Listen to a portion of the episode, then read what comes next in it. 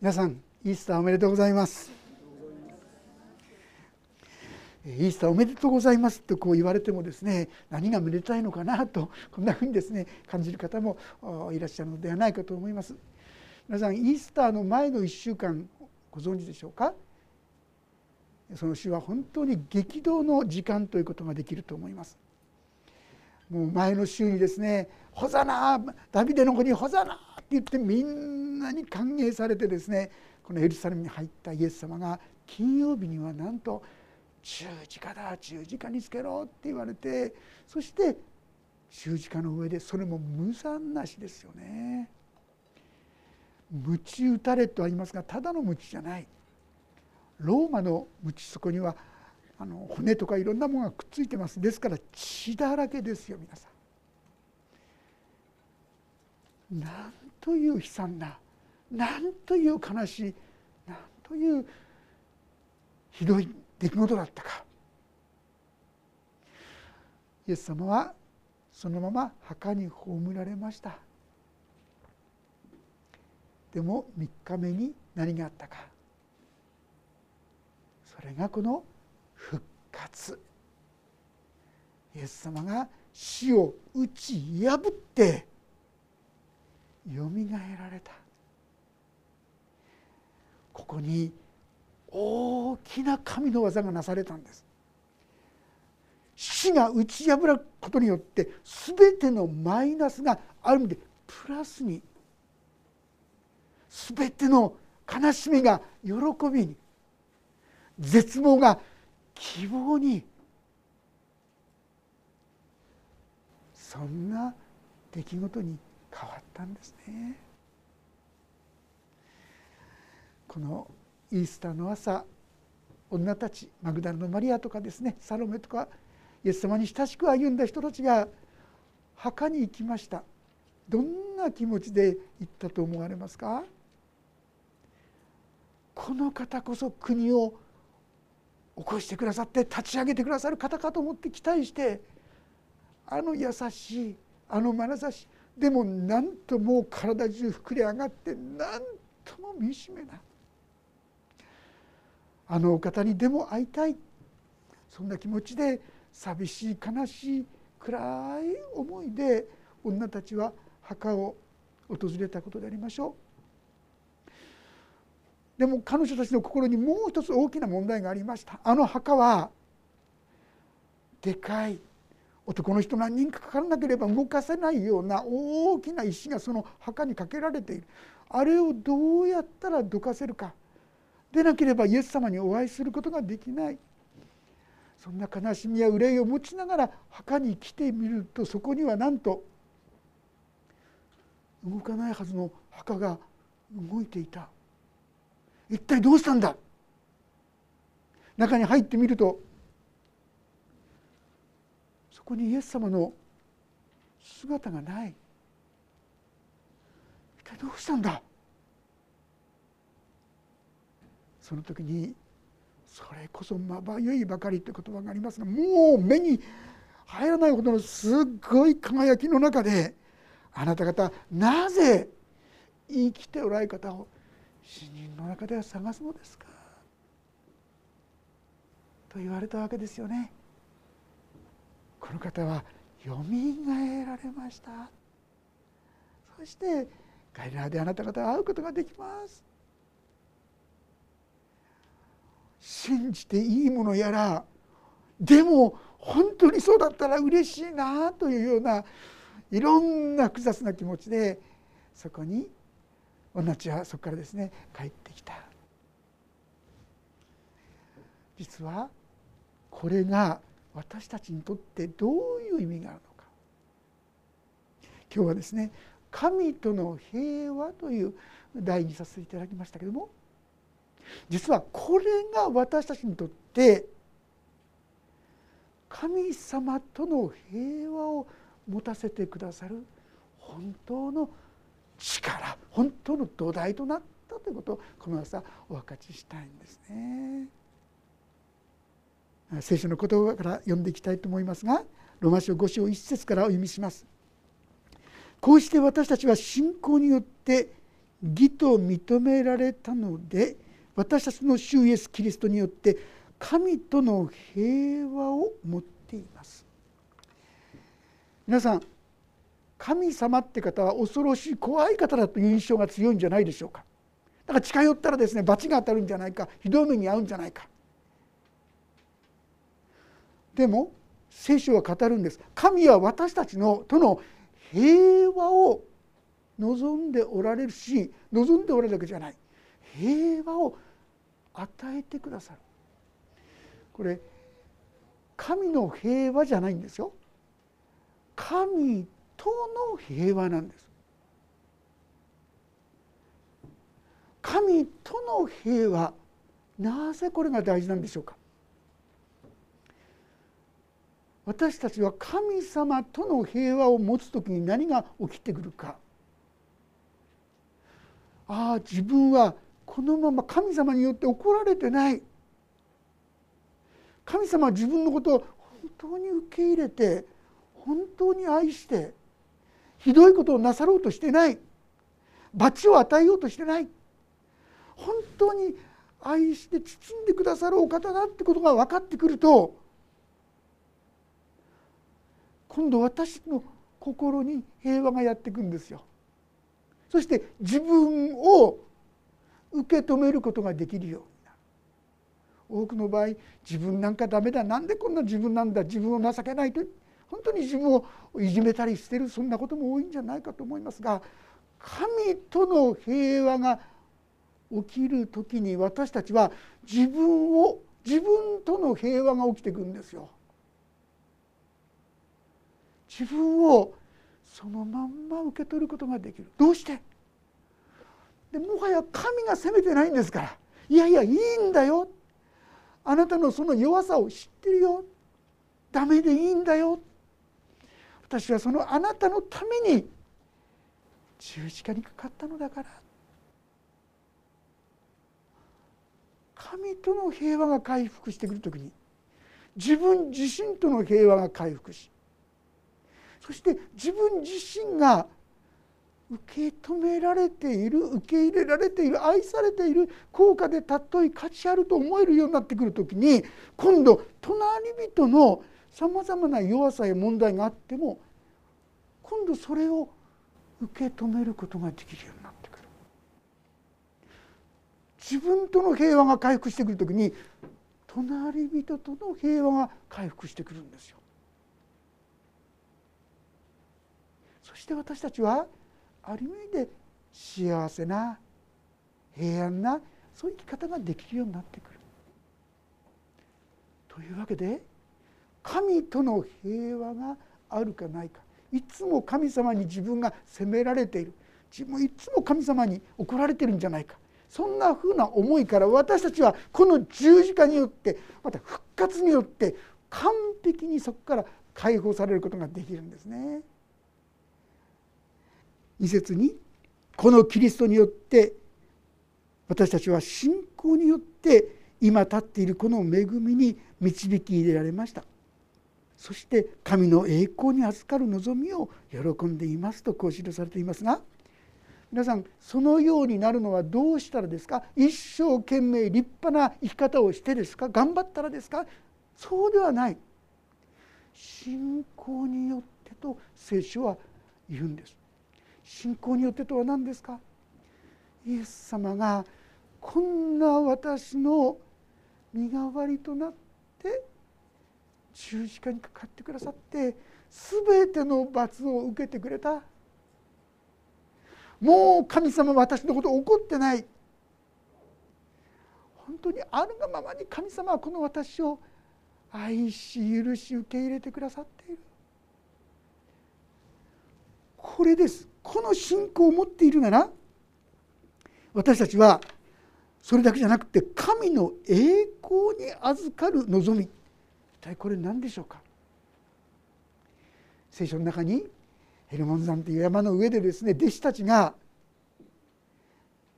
イエス様が姿変わりしたことを見た人たちがいましたね。ヤコブとかヨハネとかですねペテロとか。目の前でそれこそまばゆいばかりのイエス様に出会ったんです。神の栄光にまみえる。私たちは今そのことに合わないとしても実は三国に行った時に皆さんはそこになんとその栄光が輝きあふれていることに気づくでしょう。ああ私は本当にこの栄光の中に入れられているんだ。私たちは皆その栄光の中に入る希望がある。いやそればかりか？地上にあっても私たちはある意味で少しこの神の栄光に預かることがあるんじゃないかと思います。これはもう神様がしてくださったとしかもう信じ思いようがないそんな不思議な出来事を私たちはあちこち経験することがあります。神様は本当に私に関わってくださり私に神の恵みを与えようとしている神の栄光にまみえることが将来においては未来御国においては完璧に地上にあっても私たちは少しそんな恵みに預かることができる。そういうものとされている。んですそれはただイエスを我が救い主と信じる。これだけです。私は罪人だ。こんな私のためにイエス様が死んでくださった。これだけです皆さん。そしてそうするとどうなるでしょうか？3節。それだけではなく苦難さえも喜んで神の栄光に預かる。あすごいなっていうことを喜ぶだけじゃないっていうんです。いいですか？今現在私たちが苦難や苦しみに遭う時にそれを喜ぶことができる。いやちょっと喜んでないんですけどねってね。それは実はこの神の成してくださった御業をどっか頭から消し去っちゃってるからですね。忘れちゃってるからです。そうすると喜びがなくなっちゃうんですね。実は神との平和があるということはどういうことでしょう？神様は私たちに意地悪をなさるんですか？そんなはずがないでしょ？でも私たちはいろいろ苦しみや悲しみに遭うそれは何のためなんでしょうか？私たちをいじめるためなんでしょうか？そうじゃありません。神様は神の子神との平和あるものに対してそのようなことをすることはありません。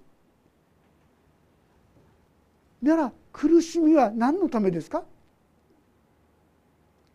実は私たちが神の子に変えられていくための実は時なんですよ。苦しみがないと私たちなかなか変わっていかないと思いませんか？本当に人格者っていうか立派な人ってやっぱり苦しみ取ってきた人じゃないですかそれを乗り越えた人皆さん神様は私たちを整えようとしてもっと言うなら私を神の子としてくださってるんですよ。ですから神の子としての姿が現れ出るようにとさまざまなある意味で苦しみをお許しになることがあるかもしれません。でもそれはあなたが敵だからじゃないんです。愛する子供だからなさっておられる。ああこれは無駄なことじゃないのかと思うとどうなるでしょうか？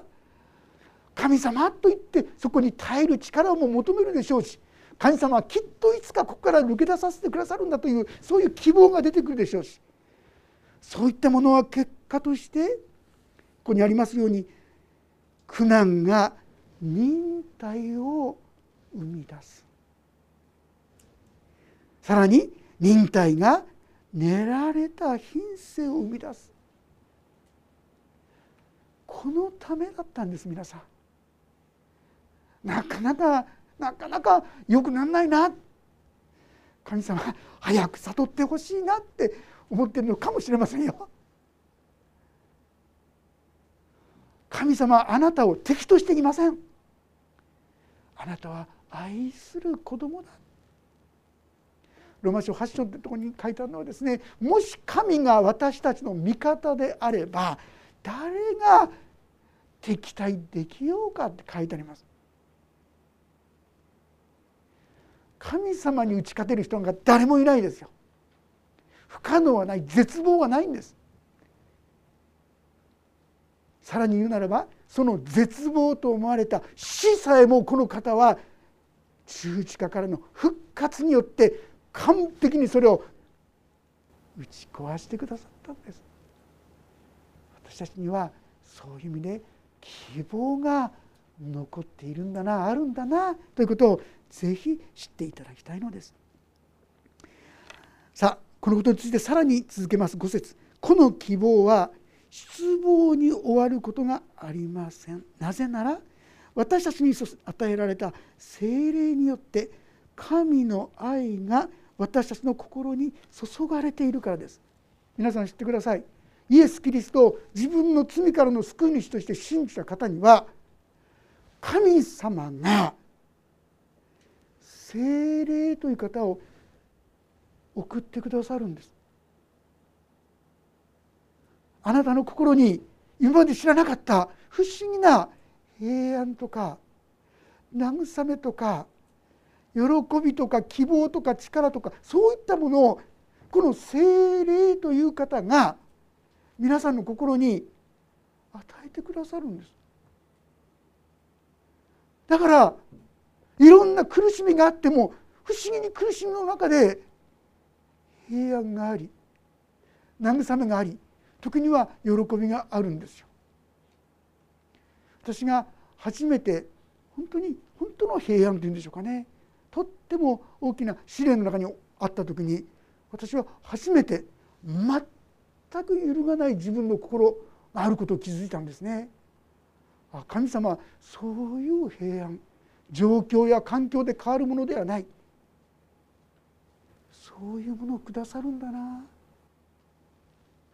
精霊があなたのうちにあって不思議な平安や喜び慰め励ましこういったことによってああ神が私と共にいてくださるんだな。分からないうちに力が出てきたり元気になったりしていくんですよ皆さん。精霊が神の愛が精霊によってあなたのうちにも注がれてるからなんです。皆さんがその心を開いていけば開いていくほどその量はたっぷりたっぷりいただくことができるでしょう。でもいや神なんか私を愛してくれないとかですね私は義となってないだろう。さまざまなこう御言葉を否定すれば否定するほどその神の愛喜びも力も薄くなっていってしまうと思いますね。ぜひともああそうなんだと受け止めていただきたいんですがなぜそうなのか。6節実にキリストは私たちがまだ弱かった頃。定められた時に不経験なもののために死んでくださいました。正しい人のためであっても死ぬ人はほとんどいません。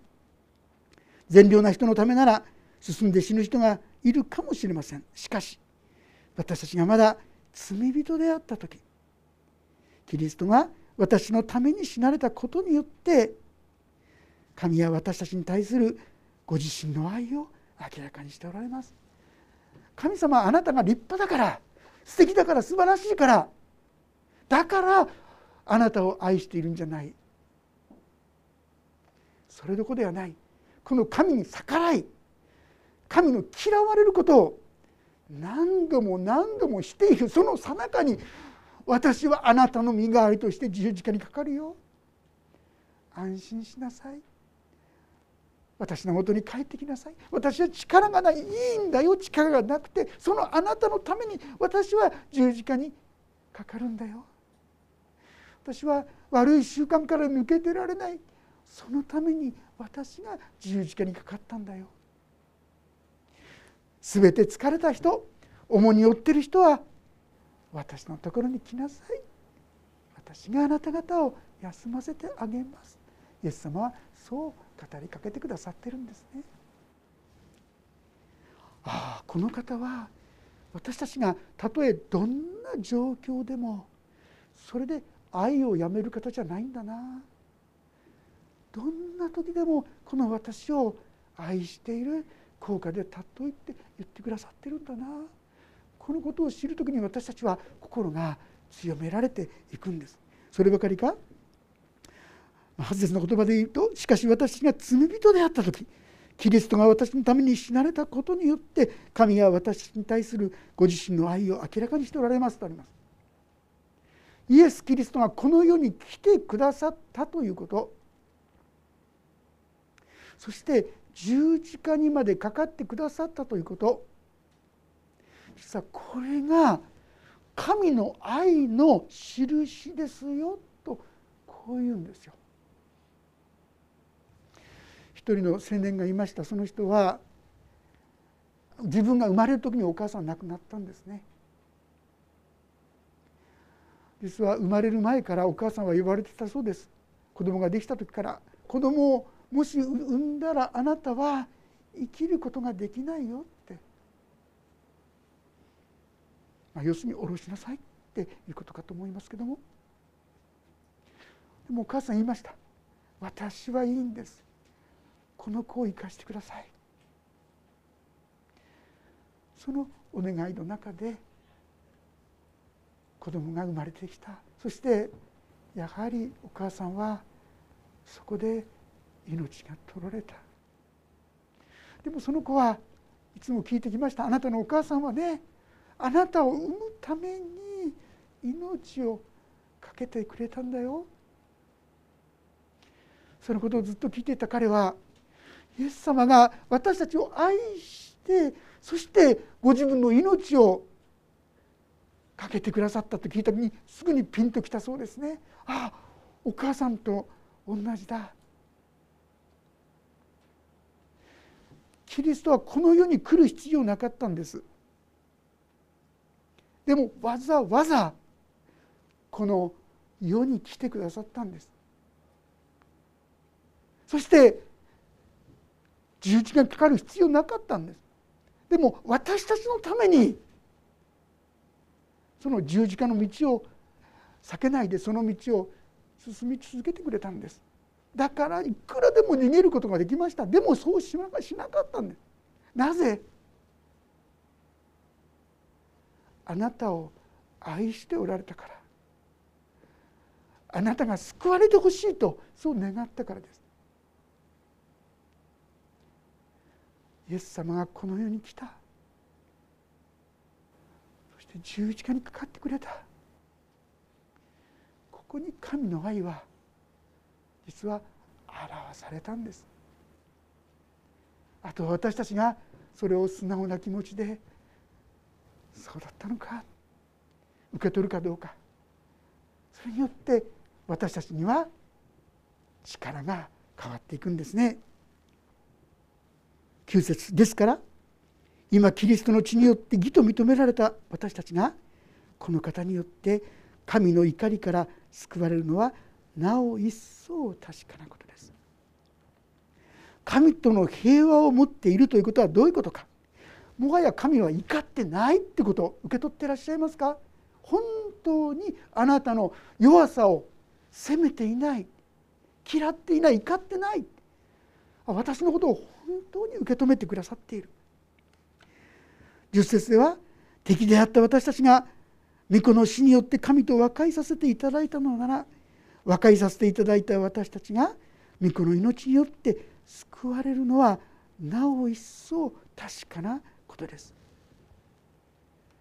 神の御子が身代わりになってくださったことによって私たちが救われいやでもまだあんまり救われてるって感じないんだけどねってそれは神との平和をしっかりと受け取ってないからじゃないでしょうかね。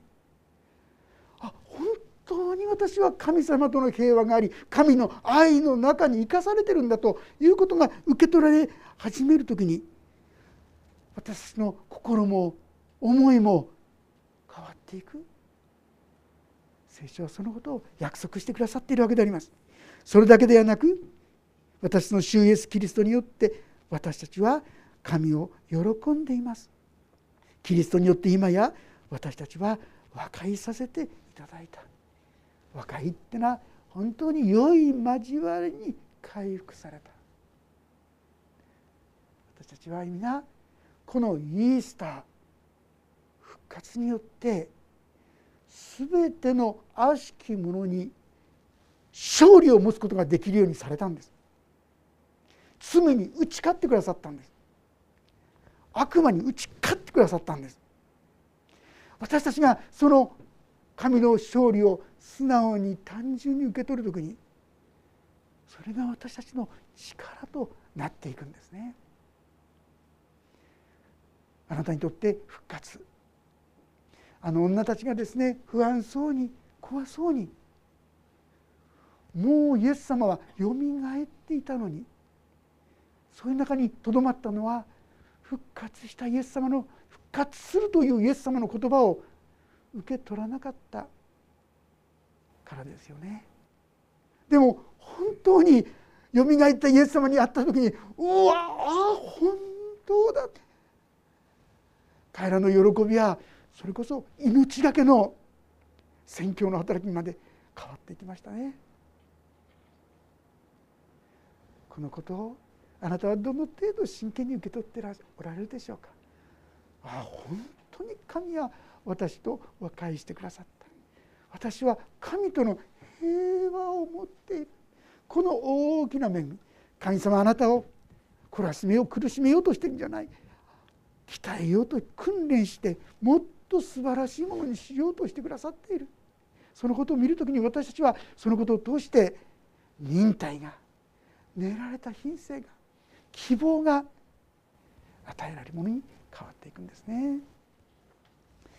一人の峰野さんって方がねいました。彼の生まれは実はよくわからないんですね。お父さんが主蘭のお父さんが外に産ませた子。